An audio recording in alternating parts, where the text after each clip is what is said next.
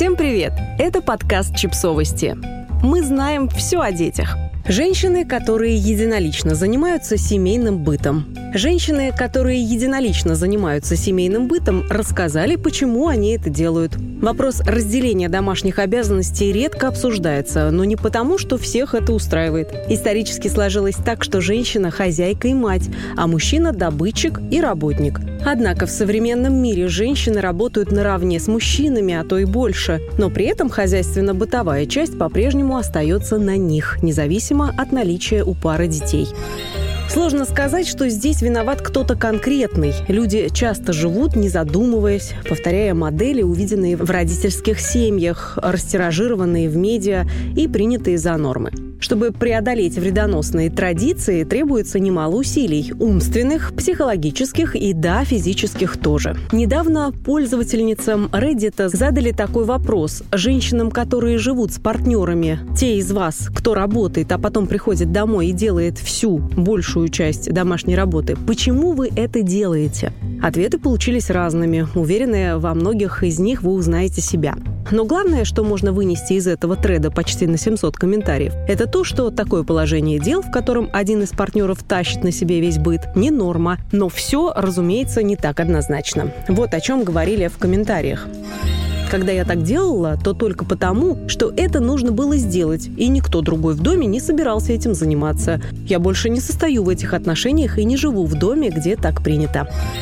Я устала просить и ждать, но эти дела надо было когда-то делать, так что я их делала. Я тоже уже больше не в тех отношениях, в которых это происходило, но это были 17 лет невыносимой усталости.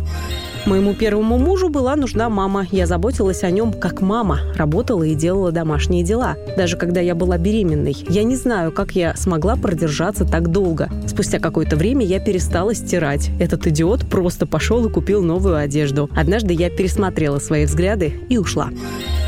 Меня готовили к этому. Я выросла в 70-е и 80-е. Гендерные роли тогда считались реально важными. Девочки изучали домашнюю экономику, мальчики – ремесла, и ни моим родителям, ни мне никогда не приходила в голову мысль подвергать это сомнению. Меня учили, что забота о доме – это моя обязанность, как девочки. Также мне говорили, что я должна получить образование и найти профессию. И еще я должна рожать детей. Пока у меня уже во взрослом возрасте не случился полноценный нервный срыв, я никогда не задумывалась о том, как я живу свою жизнь.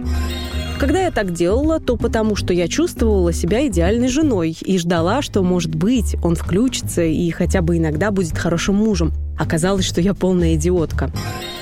Однако были и другие истории, которые не обязательно заканчивались разводом и расставанием. От людей, которые обсудили свои проблемы и совместно пришли к определенному решению, и от людей, которые, может быть, не очень равномерно распределили обязанности внутри семьи, но сделали это так, чтобы комфортно было обоим партнерам. В конце концов, именно в этом цель справедливого разделения обязанностей, а не в бездумном распиливании всего напополам. Например, я чаще готовлю, стираю, пылесошу, убираюсь, но мой партнер моет посуду, то есть загружает и разгружает посудомойку, потому что я ненавижу это делать. У меня нет ощущения, что делаю большую часть дел, но если прикинуть, то, скорее всего, так оно и есть. И еще пара вещей. Когда мы лежим в кровати, в пижамах, и у нас наступает момент, эх, блин, мы забыли вынести мусор. Он всегда встает и делает это.